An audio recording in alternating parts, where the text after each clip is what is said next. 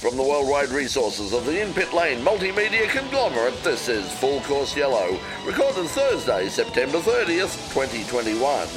Insert driver name here is faster than you. This week's panel is Stuart Fairweather, Craig Doc Latigo, Chris Ritchie, Dave Stillwell, Peter Johnson, and me, Brett Ramsey. Thanks for downloading and enjoy the show.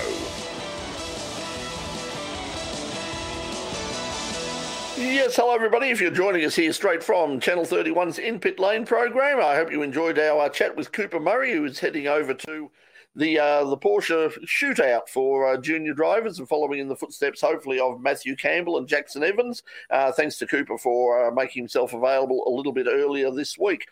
Uh, welcome to what we call Full Course Yellow. We just get together every week and we have a bit of a chat about the, the wonderful world of motorsport and all that's been happening. So tonight we're going to be talking, of course, about uh, the, all the goings on in uh, in Russia at Sochi, Formula One, Formula Two, and Formula Three. A blockbuster in uh, in Australian drag racing today. We'll be talking about that a little bit later on in the program. If you haven't caught up with that, that came out this afternoon. Uh, a change of uh, a change of sanctioning body for Sydney Drag Sydney Dragway which uh, was uh, most unexpected for a lot of us, and also, uh, of course, MotoGP and uh, anything else that sort of pops into our pops into our collective brains. Joining us on the program tonight, we've got Stuart Fairweather, Craig Latigo, Peter Johnson, and Chris Ritchie joining us, and uh, who knows who may join us a little bit later on. So uh, thank you to all of you who are watching at the moment. We've got uh, some of our regulars. Mad Cow Mark is saying, uh, "Good evening, guys. Good evening to you, Mark." We've also got uh, Box Box. Um, yes, uh, just walked over from Channel 31. Thank you for thank you for that. For there also uh, Jeff Jeff, evening elderly gentleman. Yes, we are indeed. Elderly gentleman. We, I like yes. your style. Yeah, some of us. Some of What's us. What's this gentleman bit? We are. Yeah, wait a minute. We're all elderly as well too, so he's got that part right. Speak yeah. for yourself. well, I feel. Like I refuse to grow up. I refuse to grow up. Okay. Yes, well, um, grow, grow, growing, growing, old doesn't mean you have to grow up. That, that's it. Growing growing up is optional. That's it. And Tony, good evening to Tony as well. If you're uh, listening to the program now via the uh, via the podcast on Spotify or Google Podcasts or in a number of other places where it's available, um, welcome. Please feel free to join us every uh, every Thursday night, nine thirty Australian Eastern Time, uh, just straight after In Pit Lane on Channel Thirty One, or on on either the Facebook page or the In Pit Lane YouTube channel. That's about eleven thirty UTC. Well, uh, let's uh, let's let's get underway and uh, figure out what's uh, figure out what we're doing in terms of tonight. Let's. I suppose we should start with. Uh, suppose we should start with Formula One and. Uh, yes, well, what an inter- what an interesting race it turned out to be. And Lando Norris looked set for his first ever Formula One victory. It looked to be going well, and then the rain came. Pete, what did what did you think? Um, I actually thought um, up until that point he, he drove well, even um, even in uh, the race before. I actually would have given him driver of the day. I know Daniel Ricciardo won, uh, but I would have given him driver of the day, and I would have in mm-hmm. Russia as well. Um, it was just uh, I understand what he was up up until a certain point. He was fine on the um, on the dries. Um, and then it just got to that wet patch, and he just couldn't do it. And you know, he put his hand up and said, you know. He, he's done this. He has done this a couple of times. I mean, but he is a very young driver and he's very inexperienced. I mean, it was probably more the fault of the team for not being firm because I mean they didn't. People mm. said, "Oh, well, you know, he should have listened to the team," but the team, the team didn't say Lando come in. Yeah. What they said was, you know, what do you think about Inters? And he said no. He said no. Um, whereas uh, Mercedes. Yeah, when he said no, he, yeah, when he said no, look at what the track was like where he was when he said no. And the answer was no. But half a circuit later, it was like the sky opened and he was suddenly in flood conditions. Yeah, but that's why you listen to your why you should listen to your team and why the team should have told him as Mercedes did to, as Mercedes did to Lewis, where they just said box, you're boxing you're boxing now, box box box. Turn the engine off in. or keep or box the yeah, turn it off or box the bloody box the four wheels. And he won. So, so there's mm-hmm. got to be a so so McLaren sort of let him down a, a, a, bit with that by asking him. I mean, I wouldn't have been. It was two. It was probably two laps, uh, or at least one lap too late to be asking him, "What do you think?" It really needed to be a time of, you know, it was very clear that heavy rain was coming across, and they should have just said, "Now, come in, I know you're in front. Come in because if they'd have got him in, if he'd have come in, he'd have come in in front of Lewis, and hopefully he would have got out in front of Lewis, and then it would have been a straight Actually, fight for the finish. If he'd come in, Lewis probably would have stayed out, and Lewis being Lewis, he would have been in the wall instead. Well, that's a bit cool. I don't, yeah, I don't know about thinking, that, Russell. but I don't think so. Because he because he would have gone for it. He would have gone to make as much time in one lap as he possibly could and he would have been off the track because we saw how many cars spun off the track. Well, I did, but uh, the, the I think the driver of the day was uh, was was Max Verstappen. I mean, coming from you know the rear of the grid, and I mean, okay, the things, a few things fell his way, a lot of things fell his way, but you know he really came through from the back of that grid and eventually came through to finish second. And you know, had Lewis have fallen off, or had there been a problem, you know, then he was not out, totally out of the was not totally out of the realm of possibility. He could have actually won. So, uh, hello, so, yeah, so well and, done uh, to him. Hello, mm-hmm. Rusty, mm-hmm. and yes, we get the uh, we get the double meaning on the "gotta hate the wedge pack" comment there. Nice one, mate. but yeah, he's already started. the comedy already starts from Russell. Russell start the comedy tonight.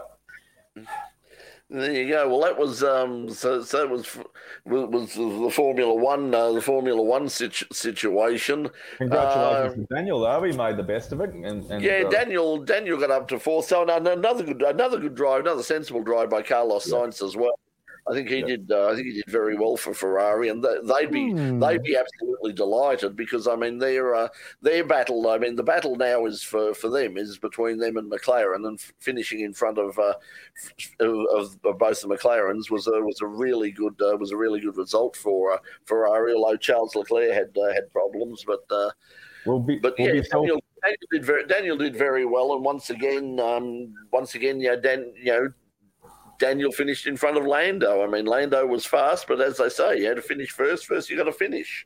Exactly, totally. Also, um, mm-hmm. we've, we've, spoken briefly. We did a, uh, a wrap up of Formula One mid season where we rated all the drivers and the teams throughout the year, and uh, there was some. Uh, there's been some mixed um, opinions throughout the world, but uh, obviously we noted, and everyone else has, two drivers that are going to be um, really worth looking at, and you know they're enhancing their prospects of of gaining momentum for a maybe a factory drive for some of the stronger teams next year is uh, Lance Stroll's done quite well and seems to be performing consistently from race to race, depending upon the varying conditions and the varying circumstances they have to do, whether it be a sprint race or a qualifying or the, the you know the track or the, the conditions that they have to drive in.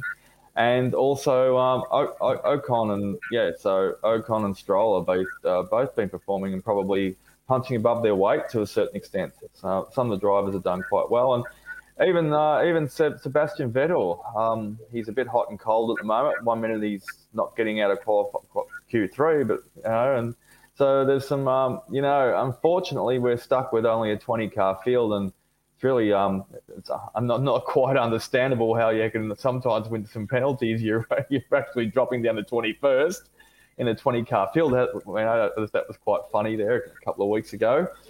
How do you how do you qualify 21st in a 20 car field? But you know, there's some um, great uh, mid pack rivalries that have created throughout the year through some of the racing guys. Yeah, well, obviously, obviously, um, yeah, Stroll will is wedded to, to Aston Martin, literally. I mean, sort of, you know, the uh, the old man owns the, the company, and it'll be interesting to see how they do next year because they've had a big buy up of. There's been a lot of staff, particularly Red Bull staff, but also from other teams as well, and from other areas of the sport coming across and joining uh, and joining Aston Martin. So, uh, and of course, yeah, coming up with a whole new car for whole new car for, with as, as everyone else is for next year. So it'll be interesting to see how that uh, how that uh, all comes comes together. Um, Sebastian Vettel has, I think, has done very well, but the, the problem is like it's the same with, as it is with Raikkonen. I mean, he's he's had a really good run. He's probably you know he's not going to win another world championship. Um, his experience is very valuable, but at the same time, there's a there's a logjam of you know, really talented kids in Formula Two, uh, including our own Oscar Piastri, who just you know who because of the you know the the, the, Sebastian Vettels and the Fernando Alonso's of the world can't get uh, really. There's no place for them.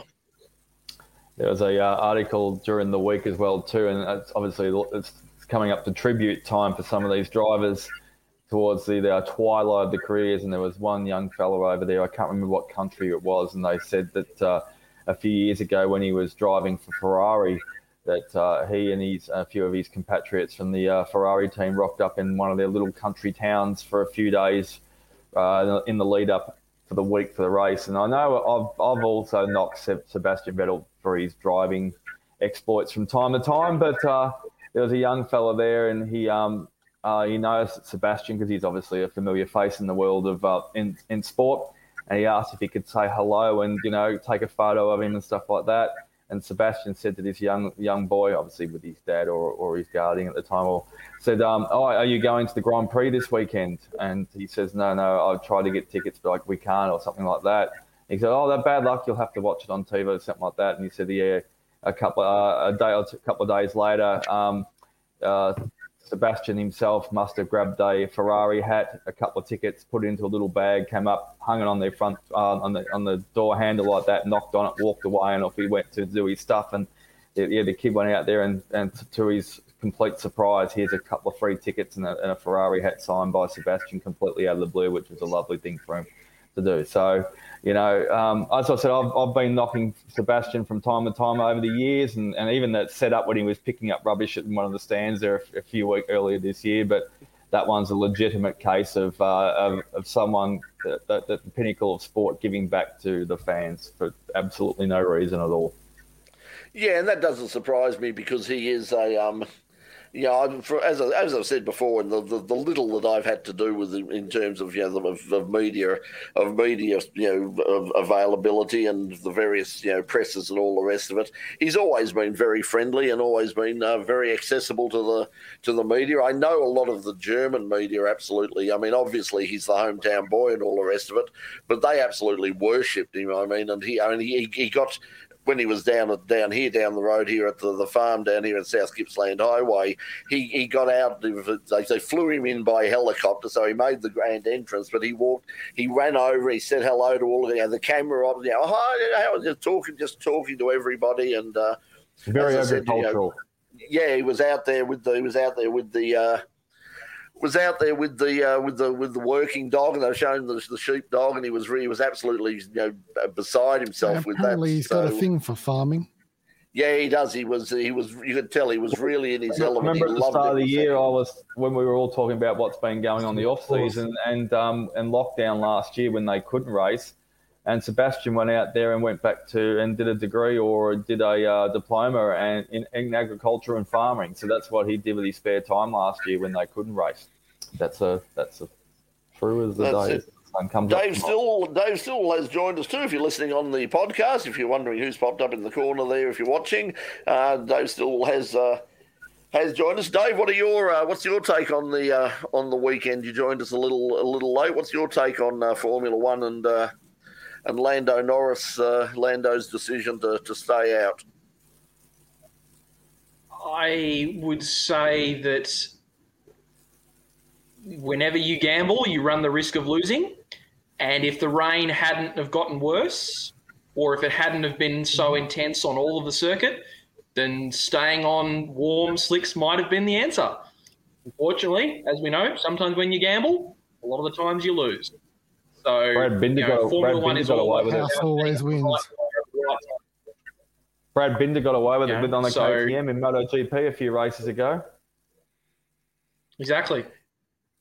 Yeah, that's that's that's true, but um, but look, Lando. I mean, he, sort of he, he, was obviously gutted when he came out of the end of the came out at the end of the, the, the race, and he was you know just absolutely distraught. But at the same time, he, he sort of realised soon after. Look, I've you know, like as he said after after Daniel's win, the, round before, he said, "Look how he said I've, I've I've got plenty of time. You know, I've still got plenty of time, and uh, we know he's going to win a he, we know he's going to win a Grand Prix at some stage.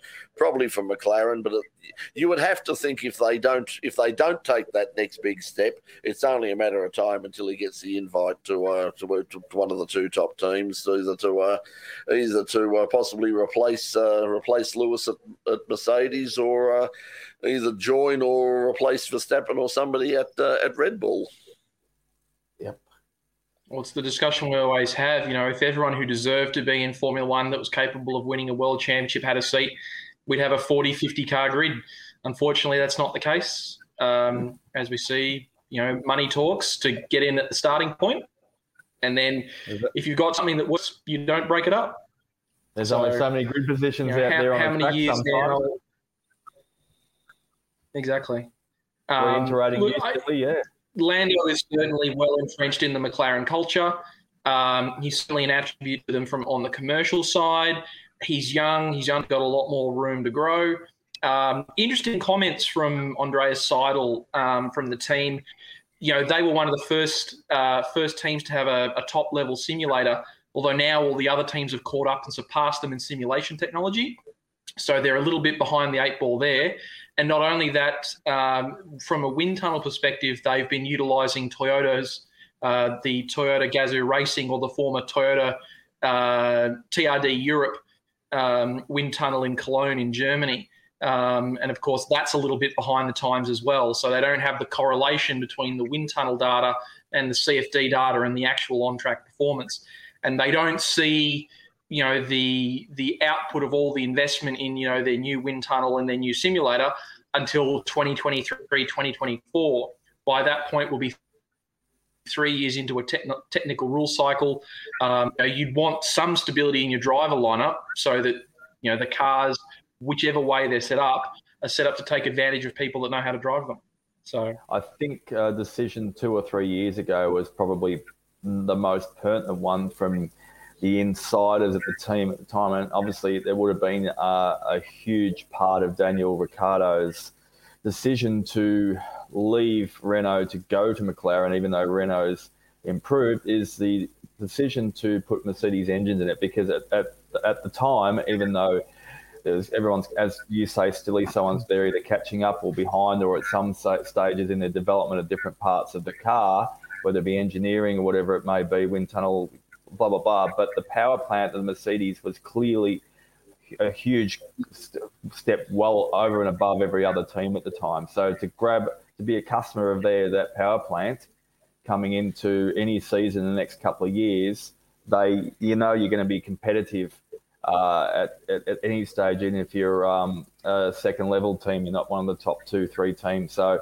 um, then yeah, that would have that was definitely part of Daniel's uh, choice, even though because you know Renault and even Red Bull were on their knees a couple of years ago uh, with the Renault en- uh, power plant saying. We, know, we don't care what engine we put in our car anymore. We just don't want a Renault, and they had, a, I think, a years to go on their contract at, at that stage. There was huge kerfuffle and, and and uh, controversy over it. So yeah, those Mercedes engines have definitely put them in good stead, and I think they've built the car around them to a certain extent for the last 12, 18 months. Unfortunately, that's the problem for our own Oscar Piastri at the moment. I mean, as part of the Alpine junior driver development, there is, there is only one Alpine, you know, quote, Renault team in uh, in Formula One at the moment. There's no there's no spots available there. Although you would ex- you would expect. I mean, you you couldn't you couldn't do anything else but you know acknowledge now that the kid is an absolute you know is an absolute gun. I mean you know like he, he's he's won pretty much everything he's everything he started in he's won. He's certainly leading. He's strengthened his lead in the Formula Two Championship on the on the weekend. So he's probably you know fingers crossed that he's heading for. Uh, that he's heading for a Formula Two championship, and you've just got to wonder what the hell they what the hell they do with him next year because there's there's obviously no seats available. Um, he, I suppose you know he could go in. Do we know who's um, Peter or anybody? Do you know who's the current uh, the current test driver development driver for for Alpine? I saw um, on the Russian coverage Daniel Kvyat. Of course, Alpine. yeah. Uh, and he's uh, he's featuring very heavily in the Sky Sports coverage at the moment too. So. Yeah, and I mean he's he's another he's another pretty good driver, but I don't think I, I really don't think that he's that you'd go back that I'd be thinking of going back to him when there's someone like Oscar is available. I mean, he's had his he's had his run, and uh, perhaps he didn't get a fair, totally fair shake at it. But you know, is there much to be gained by you know perhaps for a team down the bottom of the other at the bottom end of the field looking for an experienced driver? He might be. Uh, he might be someone that you'd want to pick up, and he's probably going to be bringing some uh, some Russian money with him. But uh, but yeah, like you, would have to say if you you're looking for a driver with you know that you can invest in for the long term future, you'd have to say that you know. You know, apart from Oscar, there's people like Teo uh, Pourchaire and, uh, of course, Guan Yu Zhou is, uh, is still in second place in the Formula 2 Championship at the moment and will come with a bucket load of money, not even to uh, not even to point out the fact that, of course, Formula One would absolutely love to have a competitive, uh, a competitive Chinese driver at the, you know, at the top end of the field because that's obviously a massive market. I think outside of, uh, outside of having a top American, that's the one, the, the two, the two markets they'd love to have are China and India. Mm. Just on touching on Danny Kitty, as, as, as a works. Um, we've seen recently uh, movement on the Chinese political front uh, with regards to the uh, Premier Xi Jinping, who has uh, started kind of dialing back on the elevated status of celebrities in China. You know this, you know, capitalism with with capitalism with Chinese values in it. Um, you know, philosophy that's led to the the boom in the Chinese economy and this integration into the into the global economy is now starting to see see being dialed back. We're seeing a lot of you know uh, high high level actors and high level of business people have their public profiles dialed down, and obviously there's a, a huge deal of you know national face. Uh, to be to be gained by having a, a, Chinese athlete competing at the top of the world stage, but you know where we consider you know just how capitalist uh, and how much money is involved in Formula One, I, I question you know what the uh, his suitability to the leadership of the Chinese Communist Party is going to be. That'll definitely be something to watch out for over the next 12, 18 months. Uh, they're always sponsoring weightlifting, but um, I think they're I think they're more their intentions more uh, directed at uh, t- Taiwan at the moment. they're a little bit distracted on trying to secure part, a bigger part of Earth. And I think As, the uh, collapse of the building industry might help too. Yeah, well, they're having they're having some problems, aren't they? Oversubscribed. yeah. Uh, yeah, Jeff, Jeff, McGuigan, Jeff, Jeff McGuigan writing, uh, they're saying, remember when Formula One back in the 60s and 70s was oversubscribed, 30 plus cars?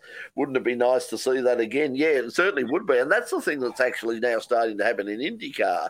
I mean, IndyCar have had, you know, sort of, you know, full fields and um, for, for Indianapolis for the 500 at least, they've, they've been oversubscribed. It's interesting to today that Romain Grosjean has uh, advised young drivers in Europe that they should uh, perhaps you know focus more on uh, looking at a career in IndyCar rather than heading to Formula One because he said the, know, the, the options in Formula One are so very limited. And he said there's you know he said there's a good living to be made over here in IndyCar. The racing is great. He's having a lot of fun.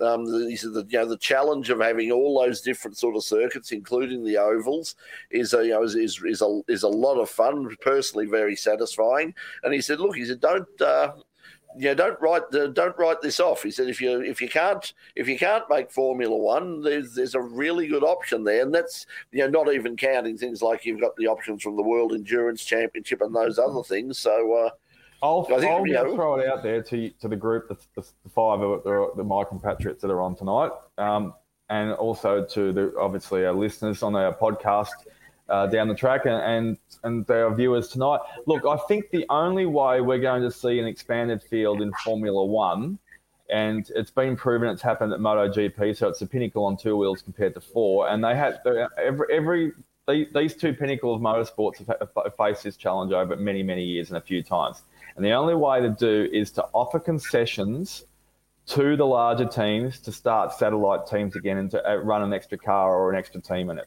And would it be? And there's obviously budget constraints and stuff like that. But Moto MotoGP did it a few years ago when the field was coming down to basically a factory team and, and a satellite team with two things. So they would have about only 12, 16 riders on the track, and there was no one else competitive. So what they did was is yes, they added concessions. They, uh, KTM jumped on board, Aprilia's jumped on board since back again.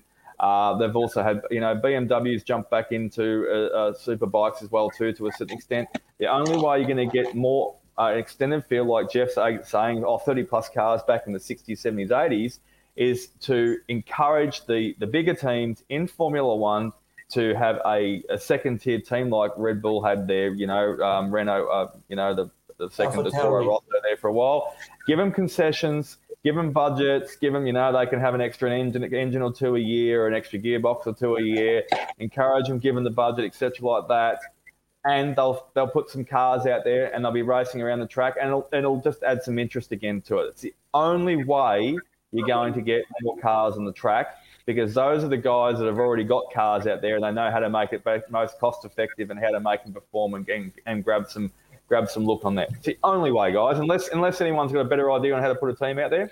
The problem the problem is it's it's become very much it's like the supercar scenario at the moment. I mean, it's it's become an investment for you know, for, for the people who own the teams, and they don't want to dilute the, the team. I mean, it's already been suggested. I think I think it was um, Uh, uh, I think it might have been Toto Wolff has sort of suggested expanding the teams and having like that junior team formula that each team runs a third car to for uh, you know, for a, and legislate to have a young driver behind the wheel of it. And um, but of course, yeah, like you know the the Lance Stroll or the you know the yeah, Lance Strolls and all those sort of people of the world who have the people who have invested you know big money in these teams are saying, well, no, you know, like at the moment the pie is sliced in twenty divisions. We don't want to we don't want to slice it any. We don't want to add more more people. I mean, we know that there's at least you know at least one or two teams, including now Michael Andretti. Michael Andretti's putting up his hand and saying, "Yeah, we would we would get into Formula One if we could." And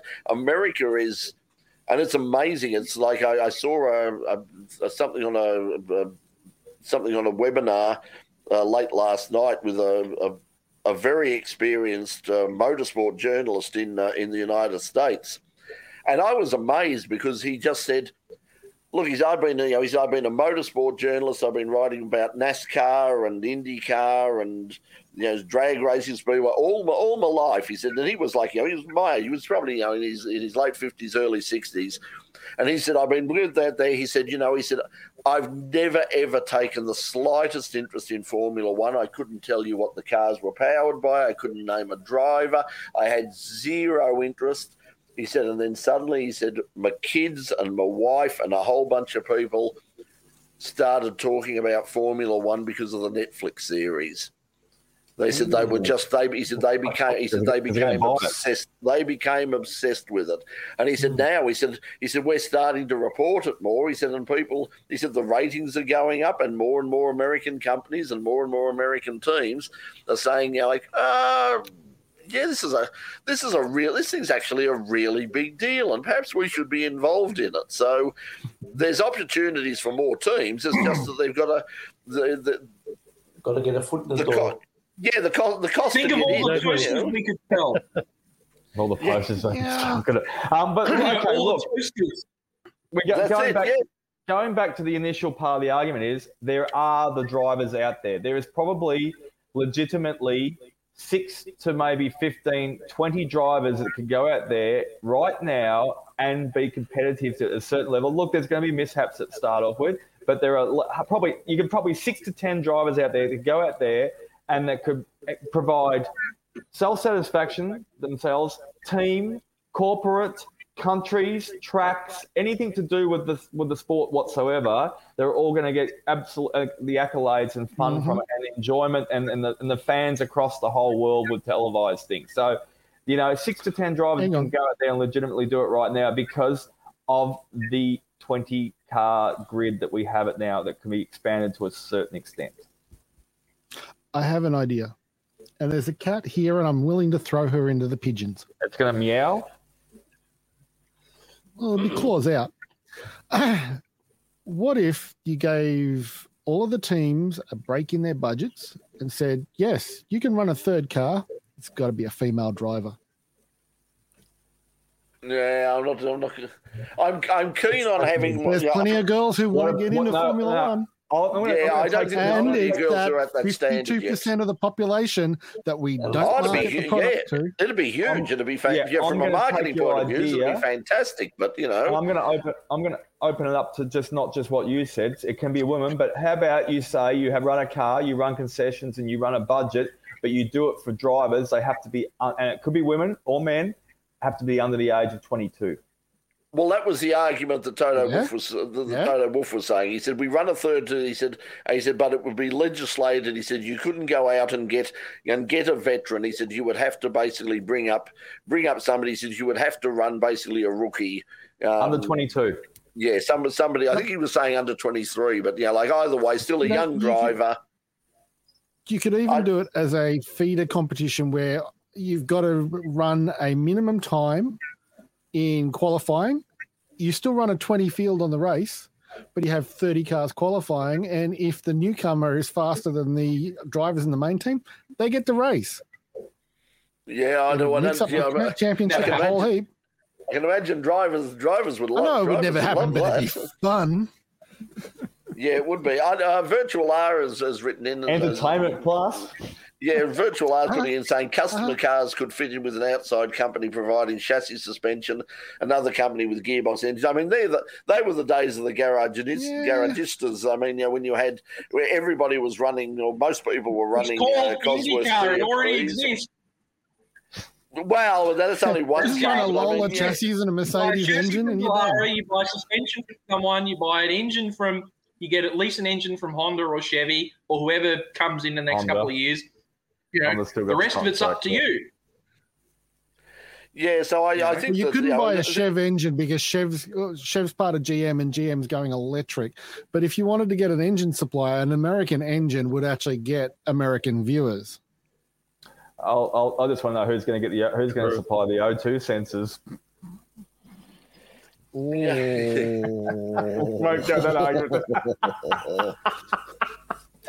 Not VW. Uh, who's supplying the O2 and where, where they're going to be located. yeah, and, anyway, as, speaking of uh, speaking speaking of of uh, of engines, uh, well, it looks like uh, the, the, strong rumor around is that uh, Audi and and or Porsche uh, will be back in Formula One. I mean, we know they've already committed to hypercar, but um, or the LMDH Ooh, in, uh, in sports cars. But uh, they're saying you know, certainly with the new engine regulations come in, uh, which will be simplified. But they, but one of the things is that the uh, the electric, uh, the hybrid component will be uh, will be more powerful, probably around an extra 300 horsepower or so, 350 to 400 horsepower, and what apparently year, both. Uh, uh, no, 20, I think 2025, 2026. Audi, is, uh, Audi got a little Audi a up for 2025, are they, Brett? Okay. Well, they haven't they haven't announced it, but the room they, they have been involved in all of the talks, and apparently the, the, the sticking point was that they um they wanted the uh, they wanted the uh, the energy recovery system that they're using now through the uh-huh. through the turbocharger, the M uh, G, uh, ECU, whatever it is that they they call it there. They they weren't keen on that. They wanted it to um, yeah, they wanted it to be uh, they wanted it to be a little more simple, and they also wanted to uh, have more of a more of a green component in that there would be more they would be able to use more, I suppose, for Porsche than Audi does to a limited extent. But certainly, Porsche would like to see some of that hybrid technology that they used at Le Mans.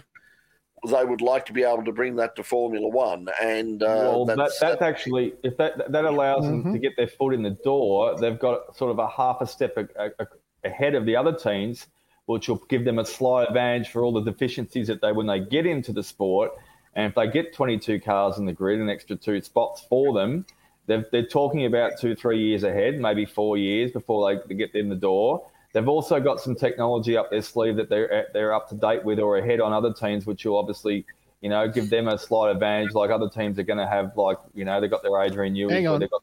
Doc. Can we just delete that comment? That's rude. And that's Mark's Mark Karl Mark's second rude comment of the oh, night. and I would actually, yeah, um, th- yeah, that's just rude, and we're not going there. All right. Um, yeah. So sorry. While you're while you're deleting and and um, Uh, so yeah, exactly. If, if, you're going to allow teams in as well, though, too, even if if they've got their own development strengths to bring to the thing as well, too, it's also going to push the other teams into uh, development and research as well in the R and D, I suppose, to a certain extent as well, though, too. That'll that'll you know it'll it just pushes the envelope to the sport, and it's going to be a win-win for everybody. So. Yeah, well, we'll uh, we'll see we'll see that, but uh, let's uh, let's move on to uh, we've spoken about Formula One. Let's talk on quickly. We, we touched on Oscar Piastri and another fabulous another fabulous win in uh, in the feature race in Formula Two. He did he did a, a great job again, and uh, the good news for him was his main competitor um, Zhou finished down in eighth position in the feature race. So uh, so well done to Oscar, and he's certainly coming in. But also Jack Doohan in Formula Three uh, won the feature race for the second uh, race in a row as well. But uh, there was some controversy. Uh, there was a lot of controversy there because he was basically told by the team at one stage, you know, your your teammate yeah. is uh, is faster than you, and uh, Jack said, "Okay, well, let him pass me then. But if you think I'm slowing up, you've got another thing coming. And uh, there's something new for yeah. you, Stuart. Bring up the um, even if you can't bring up the text, bring up that. I did hear the audio on that. They, uh, I'm, I'm, sure I can't. I'm not sure whether I sourced the replay of it, but they. Someone played the radio transmission of uh, yeah of Mr. Doohan, and uh, he basically said respectfully to the team, "No, I'm going to do." because it was alleged that the, there was obviously they have meetings beforehand and teams and stuff like that, and say, well, I'm going to go. You know, you, if, if if to a certain extent, if you're in the right position, you should let your teammate respectfully go through in a in a fashionable way. And he's and he well, he wasn't disobeying team orders, but I'm faster. He can't pass me. He, he's not good enough, or he's not quick enough, or for whatever reason it is. I'm going to win this, and uh, he hasn't lost any uh, hasn't lost any friends and in the paddock over there in the racing scene over it. Yeah, I'm not sure about that. I would imagine. I mean, he's he's obviously has been announced that you know, as, as we would expect, that he's going to move to Formula Two next year, and they haven't sort of said, you know, at this stage, there's been no announcement as to what team he will be. Obviously, he will be trying to get with either Prema or ART because they've been the they've been the successful ones. And I suppose the uh, the, the the synchronicity would be if he just sort of if it was Oscar Piastri out and off to Formula One and uh, Doohan jumped into his seat, but. Um, that would be, that they could just leave the little Australian flag on the, the little Australian the, flag on the side, yeah. So, uh, yeah. So, boom, boom. yeah, so, so that would so that would be the uh, Save that would be what they're looking, but you, you, you wouldn't imagine him being with Trident because it was it was very clear. I, I, I on the um, on the YouTube version of the show tonight, I put up the still of them on the uh, the team boss on the on the podium with uh, with Jack and also with uh, and he's know the team boss. You can just it, you can see he's like uh, really like tight with Novalak, and it's like I'm really uh, so I'm really sorry that this guy has beaten you. Um, and I don't know whether it was because it was like they knew that they know that Doohan is going to uh, is going to disappear onto uh, onto other things, onto bigger and better things. Whereas Novalak uh, might be uh, looking at staying around and might be wondering where he's uh, where's best to invest his money. So they might have done uh, might have done a bit of a deal. Time out. But time out. Like who who who's paying who? Like if this is Formula One and you're being paid to be there, sure you, the expectation will be you follow team orders. Jack Doohan's come up with somewhere in the vicinity of three quarters of a million euros as a commercial package to bring to Trident to make that program happen. Sorry, if he's if he wants to get past, because it wasn't even for the for the drivers' championship, it was for the teams' championship, which is like a cup and like a, a silver cup and some kudos. Like it's it's nothing. It's a Formula Three teams championship. No one cares except the team he let him pass, then he fell off anyway. yeah, I think that that's I think that's uh, the thing that he was. Um, there's a career in truck there, driving there in the UK. You, there's a career in truck driving in the UK, driving driving fuel tankers. If anyone wants to leave at the moment. Yeah, they're certainly looking for people there, but I think it's it's it's funny uh-huh. because they um you would you would say because of that reason that there were other reasons that they wanted that they wanted Jack to step aside that they wanted to give that driver the uh, the third driver the opportunity the second driver in the team the opportunity to have a to have a victory it was almost as like it was uh, almost probably like yeah, we'll, we'll, get you a win we will get you this win um, Jack will sit aside but as you no, say I mean he's not he's not uh, he's not a team like. I just think that it, it certainly sounded and looked uh, a bit dodgy in terms of the way he handled it. But I mean, you know, he's done the right thing. I mean, if if he had have if he had have held up. Um, the other guy, and if, if, if they had lost the team's championship, and if he hadn't finished uh, second, but the fact was the guy couldn't pass him, and neither could the neither could the guy who came into second in second place. So he won the I'm, race. Uh, he, he, ticked all the boxes. So I'm going to call the BS button here. I haven't got a red one sitting on the desk here anyway in front of me. But if you, if someone has followed team orders and you win a race because of some cir- circumstances that's been manufactured, I'm sorry but it's a hollow win. It is fake, and it is. And t- t- t- you go, you go up there, and you can stand up, the throw some champagne around, grab a cup. I'm with Stilly on this one. I'm going to take it one step further.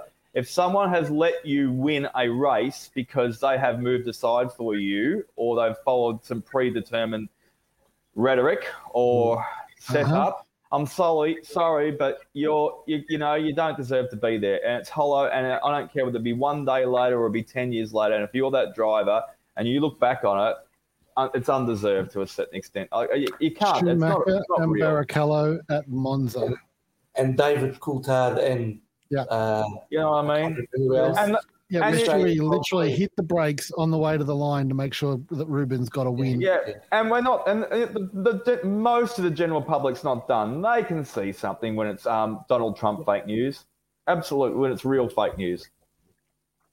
Yeah, but anyway, um, anyway, it's Formula. That's uh, the Formula One and Formula. That's all the stuff from Sochi on the weekend. We got a couple of breaks, and then we head to uh, we head to Turkey for the next round. So, uh, and it's actually a good track too. I like Turkey. It's a good uh, a good circuit, I think. So uh, we look. Uh, we, yeah, we, we look at there as uh, as Virtual R is, is, is saying. Everyone remembers the fake wins for a reason. They don't like them, and that's uh, thank yeah. You, thank very, you, VR. They've always got an asterisk next to them.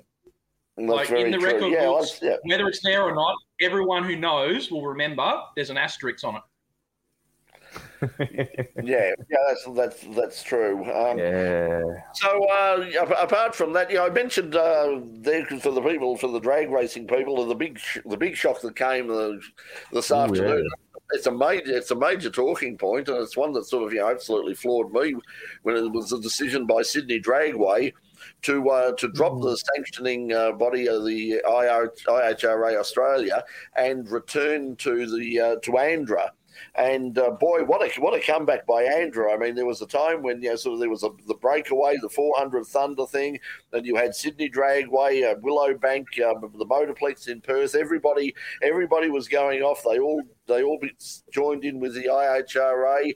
Um, Heathcote Park joined in with IHRA when they've come back. It was they were just kicking goals left, right, and centre, and now Perth is gone and back with ANDRA, and that's today Sydney Dragway was uh, is well. Have they uh, just uh, without going into the story too much? I don't think they've officially signed with anyone. They've they've, they've just cutting ties with a. No, they haven't officially signed. I'll, so I'll give you the because the, there's some because there's legal because uh, there's legal stuff involved. I'll read the quote exactly. This was the re- release that came out from IHRA this afternoon from Maurice Allen, the CEO of IHRA Australia, saying IHRA Australia is extremely disappointed to have yesterday received advice that the board of Sydney Dragway have decided decided to terminate its binding and exclusive contract with IHRA Australia and its parent company as the official and exclusive representative and sanctioning body for all races, events, and promotions conducted by Sydney Dragway. IHRA Australia has instructed its lawyers to immediately commence legal proceedings against Sydney Dragway for its wrongful termination of the contract which still had a further two years to run. It's regrettable such circumstances have arisen, particularly having regard for IHRA's popular and successful sanctioning of events conducted at Sydney Dragway for the past five years. As this matter will soon be before the courts, IHRA will be making no further comment about these matters until the legal proceedings are resolved or determined. And I think the interesting thing to that is where it says, you know, that mm. IHRA is popular and successful sanctioning of events uh, at Sydney Dragway. And there's no doubt about it. You know, like from, from, from, from the outsider's point of view, the, the meetings that they've the meetings that they have uh, the meetings that they've run and uh, the, the, way it's all been working there from you know at least from the outsider's point of view is that it's um has been very successful. They've had some great meetings. They've had some big crowds. They've had some. Uh, they had a.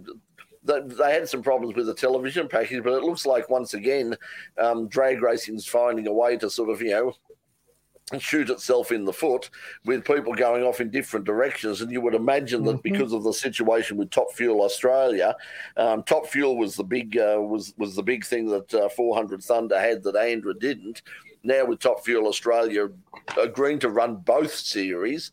I mean, they yes, they are going to run with Andra, but they're also they also said they were happy to run with IHRA at both Sydney and Willowbank. But um, now it means that Willowbank is uh, sort of a is, is, sort of out of the loop, and also to an extent possibly um, Heathcote Park. Although, as uh, Doc pointed out before the before the uh, we went to we went to air here that um, when Lance was on the show, when Lance Warren was on the show, he did point out that uh, they were they were fairly flexible in terms of if there was you know somebody came uh, with another offer in terms of a running you know like a one off, and that's one of the things Andra said. Andra's uh, statement said that Sydney Dragway are still able to run 400 Thunder or any other meetings as a dry, as a, basically as a dry hire. So if if they want to come in hire the circuit, they can basically they're free to uh, they're free to have basically whatever sanctioning body that they would uh, they would like to have. However, for anything that the track runs themselves, um, all of their meetings, including the Top Fuel, the Nitro Championships, and all of the big meetings uh, that they usually run, plus all of the uh, the sportsman stuff and the off street drags and all the rest of it, all of those meetings will now be back under the uh, the auspices of the Australian National Drag Racing Association. So uh, yeah, that's that's that's big. That's big well, big just, news. Big news. Just what you just said. That is just quickly, obviously expanding on that point a little bit. Uh, with the with the owners and the uh, tenancy at well at, at, at Heathcote, they have signed a contract but they made it quite clear and in present danger right from the start. We are signing with one body, but we are it's not mutually exclusive, and that we will, will are open to any other event or organisation coming onto the track if they want to. You know, and they've been had an open book right from the start. We will do it. Whereas in this particular uh, thing, I think, as you know, and the reason why it's gone to the court, it's gone to court now. The, pertinent, the biggest point is two years left on the contract. So basically, um, Sydney, um, Sydney obviously wants to open up to open, be more open to having other organisations coming on board. They don't like being exclusively stuck for another two more years with one particular association. Yeah, well, I, I, the, the, I, find, I find this situation quite ironic in that IHRA Australia was essentially the disruptor brand in terms yeah. of, a, of, a, of a sanctioning body for drag racing. Um, in that, you know, two things come to mind. One, turnabout is fair play. You know, Andra was very upset when all the major tracks um, gave up on their sanctioning and went with IHRA, essentially an international spec body uh, from North America, that a local affiliate. Um, and the second thing is, who knew that you know ego and politics in motorsport administration was not exclusive to you know circuit based uh, motorsport. I um, know they could they could turn to the drag racing community could uh, could well and truly teach us uh, teach the circuit racing boys uh, a thing or two about uh, oh yeah about um, sort of egos and. Uh, and we had a question down there. I'm, I'm going to answer it for Jeff down there that Brett just brought up on the lower third there. Is this just politics or is it dollars? Yeah. It is both because yeah. as, far as the politics go, um, I, I, think if you, it's the reason it's both is some people who are actually uh, have a position in these organisations, with whichever side of the fence they're on or whichever uh, conglomerate they're on, uh, they have both reasons or they are one or the other. There will be people that come out and say it's about dollars. there will be people come out and say, no, it's about politics. This is how it's always been. This is how it should be. And this is how it, it is. And there's other people going to actually say the reason is, and they're going to be a more open mind. They're going to go politics and dollars. So you're going to get every argument under the sun from everybody, Jeff. There's your answer to your question. So uh-huh. I think I'm going to add the, something to that, Doc. At the end of the day, just quickly before you do, um, Stuart, at the end of the day, all we can do is cross our fingers, toes, and every other little facet of our body is it doesn't harm the sport and the comp- and the viewers and the competitors actually get a fair deal out of it. We all still get to go to drag racing. Please. Mm-hmm. I'm just going to add to that that I don't care whose politics it is. Once your dollars are in my bank account, they're the same from everybody. So if everybody wants people to come and stream, we're available uh, China, to everybody. The, the Bitcoin now. you pay are, you, are you implying, Stuart? Are you implying a promoter uh, or sanctioning body agnostic. Oh, very much so. Yeah, exactly. Exactly. Well, Once yeah. their money is in my bank account, I don't care. Stuart, your bank account doesn't accept Bitcoin if you're in China now. Remember, they've banned uh, uh, cryptocurrency. That's okay. I don't think there is drag racing. If we could, in, if we could uh, please uh, segue, Brett, um, talking about changes at uh, sanctioning bodies. A recent appointment to the board of Karting Australia was uh, Samantha Reid now Samantha yeah. Zanotto, um, which I think is um, a really important uh, appointment to the board of Karting Australia. Someone who had that you know junior developmental experience in karts, but also understands how difficult it was to try to make the transition to you know full size motorsport. Um, and having spent a lot of time amongst other sanctioning bodies, a lot of her work with, you know, women of Australian motorsport through the through the artist formerly known as CAMS. Um, that's particularly, but interestingly, it comes amid this point where there is still ongoing legal action between Karting Australia and Karting New South Wales. Um, the details of which I'm not privy to, but I understand it's in a similar vein to the IHRA Australia ANDRA spat. Um, it comes down to sanctioning and who says who will do what and who's allowed to do what with where and how. So um, but interestingly, I think that's a very positive appointment um, to that board, particularly getting someone who's not, um, well, if unlike most of us here who are pale, male, and stale, um, at least at least they got rid of the male and stale component um, uh, in making that appointment. But um, oh, definitely, oh. definitely a, a, a, a, definitely a positive appointment for karting in this I'm just going to funnel a little bit of Graham Kennedy here. Um, Renee Gracie didn't have any uh, problems on transitioning from one sport to the other, and uh, and yeah, uh, that's that's no cash for comment on that one, by the way. I think the good yeah. thing about Samantha, I'm surprised you didn't even work in a, a joke about, um, despite despite all her attempts in uh, proper full size motorsport, it took her change of a career before she got to be in pole position.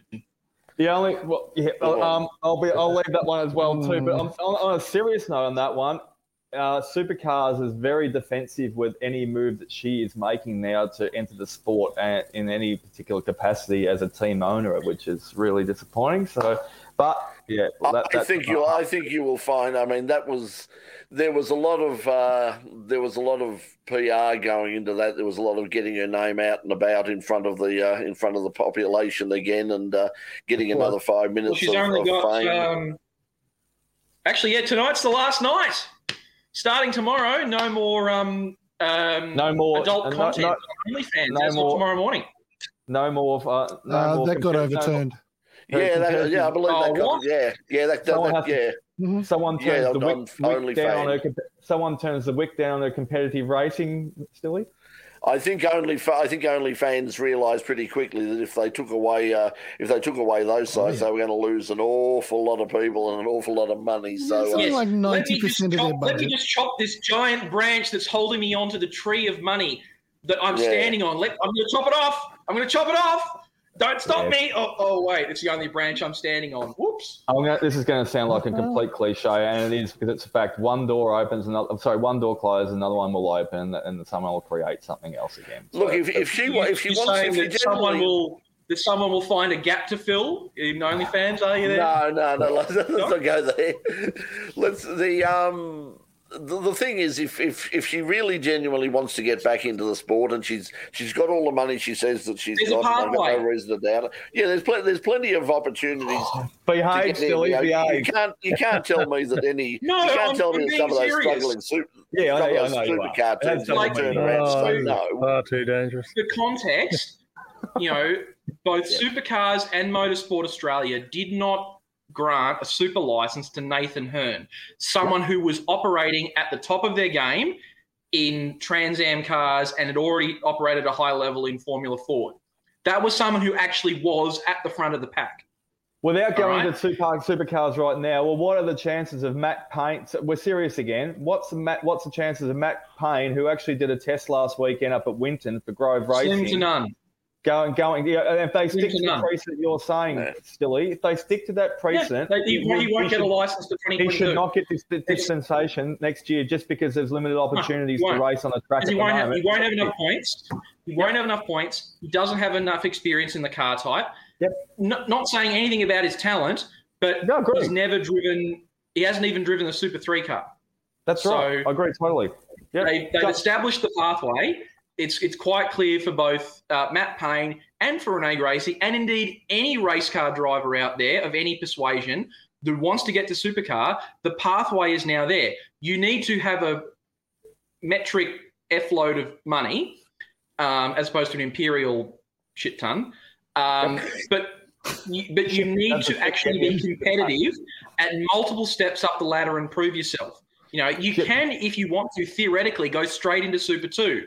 But do you want to burn five, six, seven hundred rand a year when things go back to normal? Or, you know, to run around the, the, rear of the field earning no super license points. Or, or as we, some we all appreciate, because those cars can go just as fast around some of the, the, most of the circuits. Jump jump back in a Porsche for the time being until you can actually you can use that pathway to get back into the into the particular category you want to. Yeah. If you want to drive a supercar, drive a Porsche around for a while. Well, there's, not, pl- not... there's, plenty of options. I mean, she's got, you know, I mean, any driver, if they've got the money yeah. now, can go through. We've still got, you know, I mean, TCR is still out. And as we put, as we've got on the bottom of the ticker as well, we've already seen, you know, Hyundai uh, Motorsport have announced that they, they're still very, very keen to see an Australian uh, driving in uh, the World Touring Car Championship. The original plan was to take Will Brown over there and do some stuff with him. But of course, now Will is in, in supercars.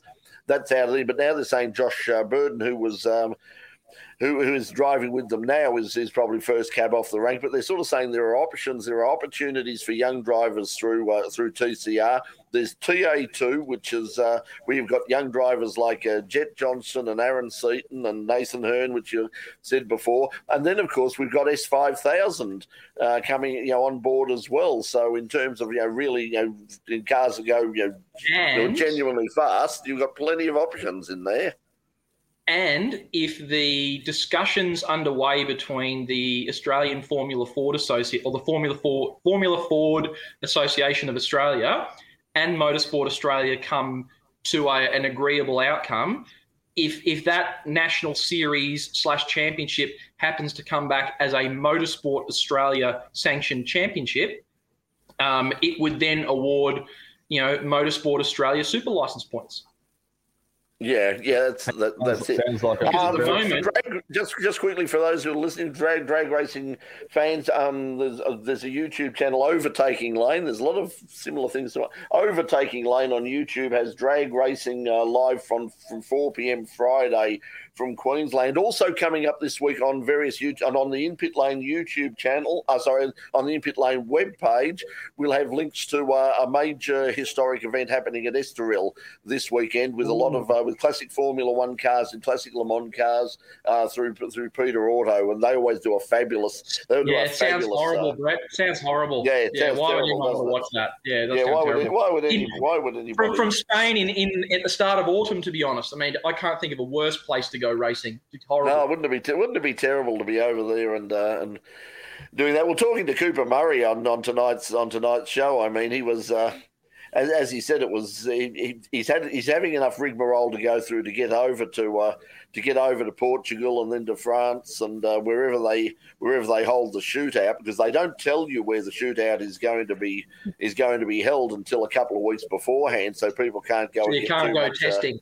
They can't go yeah. testing, so it doesn't put doesn't give the uh, European guys too great an advantage. Although, as you know, as we pointed out tonight and we discussed on the program, um, he hasn't had a, he hasn't been behind the wheel of a car for a, for a few months now. Whereas, you know, a lot of the people he'll be racing against in the French Championship uh, round at Portimao and also then in the shootout will, of course, have been racing all will have been racing all year, but he is following in the footsteps of people like uh, obviously Matt Campbell's the obvious one, but also Jackson Evans as well, and uh, hopefully, yeah, hopefully he does very well. He's the interesting thing was, you know, he said that my focus is and always has been racing overseas, racing for Porsche, racing in sports cars around the world.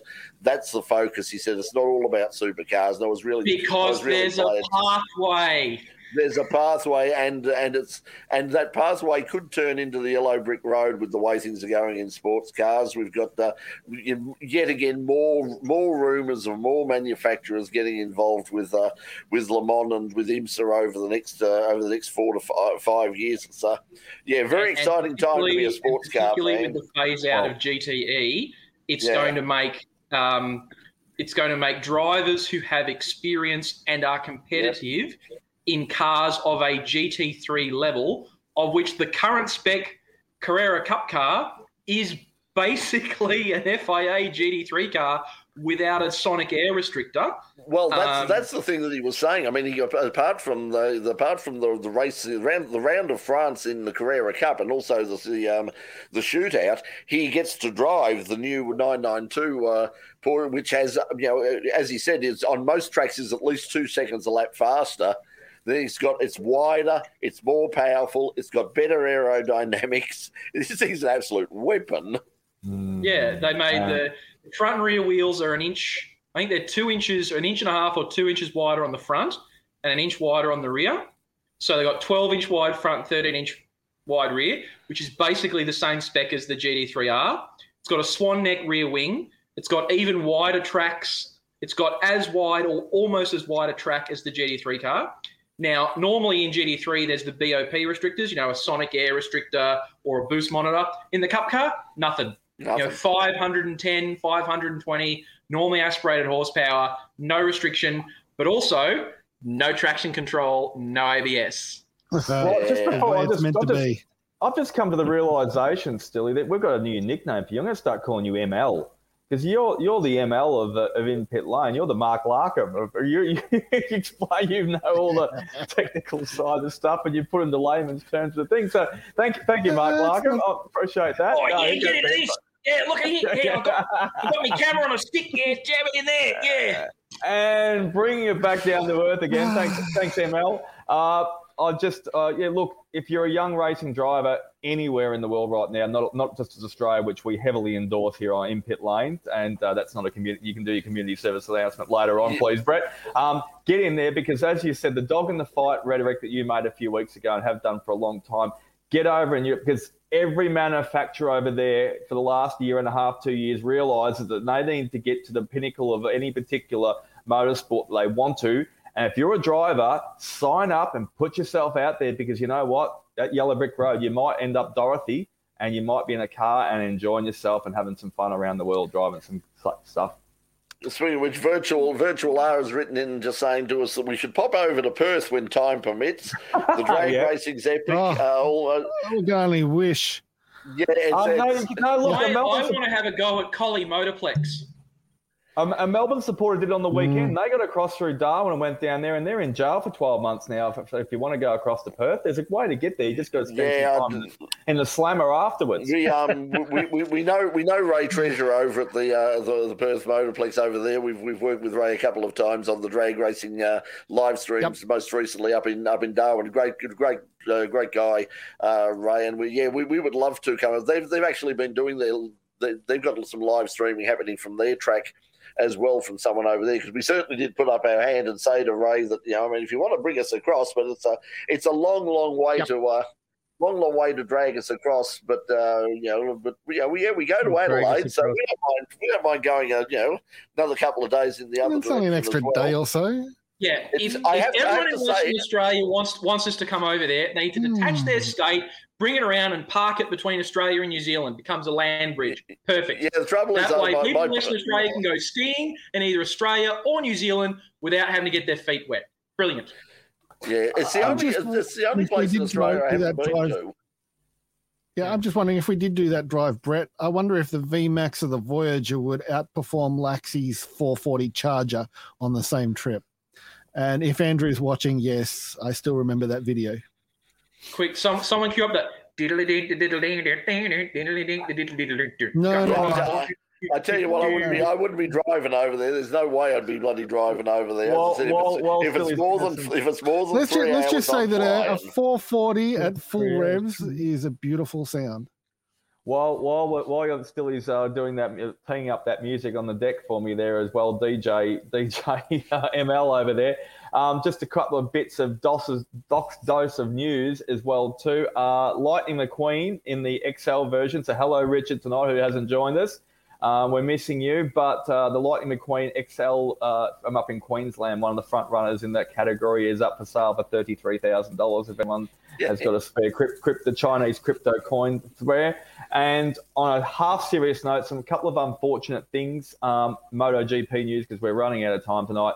Uh, yeah. So there's not there is no race this weekend, uh, so you'll have to wait an extra week so you can you know, focus all your uh, stuff on drag racing and Formula One, etc. Uh, is, is, um, is America? I thought America was this. Oh, weekend. sorry, no. I mean, uh, MotoGP hasn't happened last weekend, so there's not much real fallout yeah. news. And that's coming up this weekend. Sorry, yeah, this weekend. Yeah. yeah. Yeah, sorry. Um, so uh, Maverick Vinales will not be racing for Aprilia this weekend. His cousin has passed away, unfortunately, and is going to give the event a miss.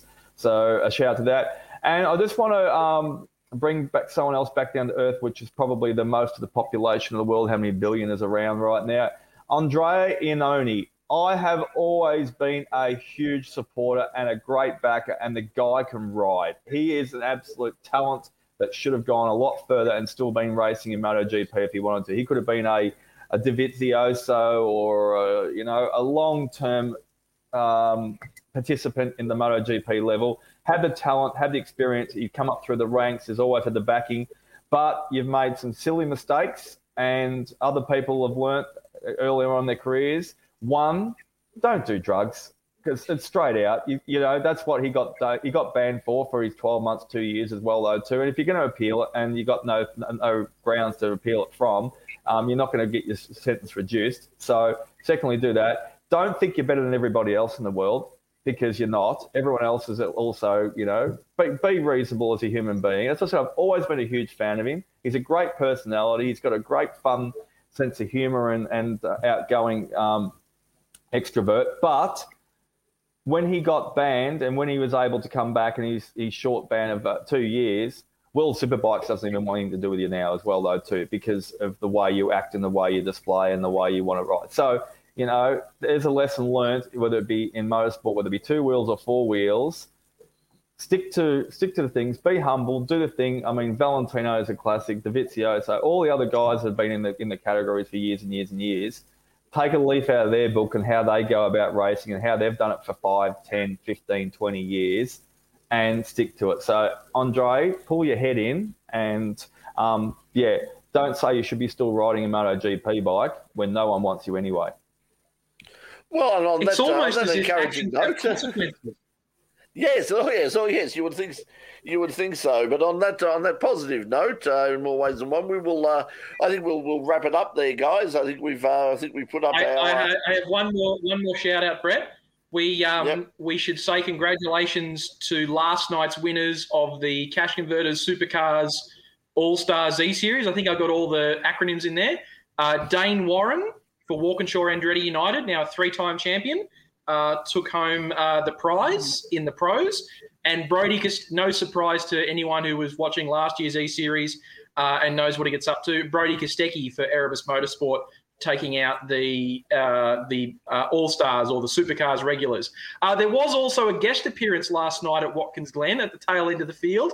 Uh, our good friend from Checkered Flag Media, Mr uh, Mr. L. Mansell, who managed to start 31st and finish 22nd, and even managed a short, uh, short um, moment of uh, commentating while driving very, very intently at his sim console with uh, Chad Nail and Jonathan Simon. So, how how uh, is well Mr. done L to Lachlan for being a good sport. Has he been? Have you been? Uh, I actually need to check in with him, but uh, unfortunately, due to his due to his other commercial uh, obligations, oh. i.e., being up at Sparrow's Fart to be a radio show producer, um, unfortunately, I need to get a hold of him fairly early in the evening because otherwise, he needs to go to bed for his beauty sleep. I assume he's he's been in demand and such a busy man lately that he hasn't got enough time for his. he's he's got people. Apparently, his, his schedule from like the first day that lockdown is lifted in New South Wales. Because remember, New South Wales leading the way. They're on the plan. They're opening up no matter what. Oh, you got COVID? You died? Oh, well, too bad. Uh, Lachlan basically alive. has many days in his calendar uh, lined up for dates with all his prospective suitors who have lined themselves up in his DMs over the last six to eight weeks. How, how is he going to fit in the time for guest appearances then, Stilly? Well, of course, we need to go through his minders uh, at, uh, at Channel 9 Media first. Uh, apparently, there's a long list, and uh, mm. well, apparently, we could talk about pretty much anything except the thing that he's famous for now. So. there's contract clauses everywhere, isn't there? Uh, good luck well, to Lockie. well done. Yeah, well, yeah. So we'll, uh, we'll, we'll on that note, as I said, we will, we'll say goodbye now. Uh, thanks for joining us here once again on Full Course Yellow. Uh, join us again next week on In Pit Lane. When uh, once again we have no idea what we're what we're going to have, what we're going to have next week, or who's going to show up. But we will probably have sort of you know all the latest news, uh, and uh, yeah, whatever we whatever we can pull together in the in the next few days. So that'll be next uh, next Thursday night on the uh, on Channel 31 Melbourne on the In Pit Lane YouTube channel. Straight after that, please join us live.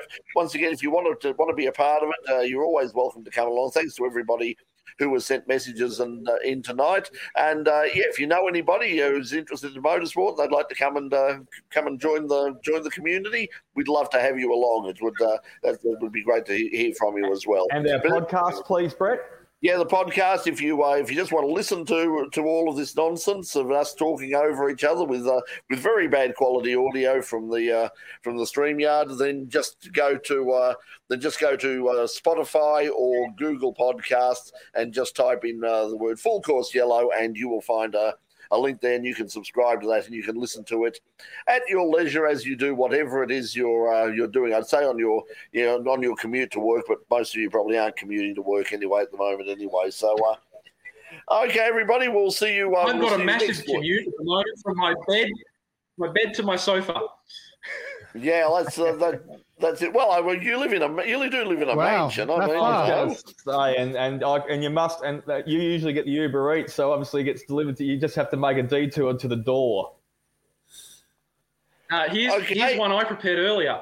Um, uh. But uh, again, if anyone on the show wants to see us uh, live and back in studio, the best thing they can do is go and get vaccinated ASAP because then also Stuart and I can go and get a haircut. Oh, and yeah, um, yeah, we're gonna we're gonna. Oh, yeah. Yeah, if, if, if, I, if I if I wait long enough, I won't need another haircut. My my haircut will my haircut days are coming to an end. I think pretty quickly. Oh, okay, everybody, we'll see and you. On uh, that we'll note, see you. It's time to wind up because I want to yep. be able to swear again. Have a great yep. week, everybody.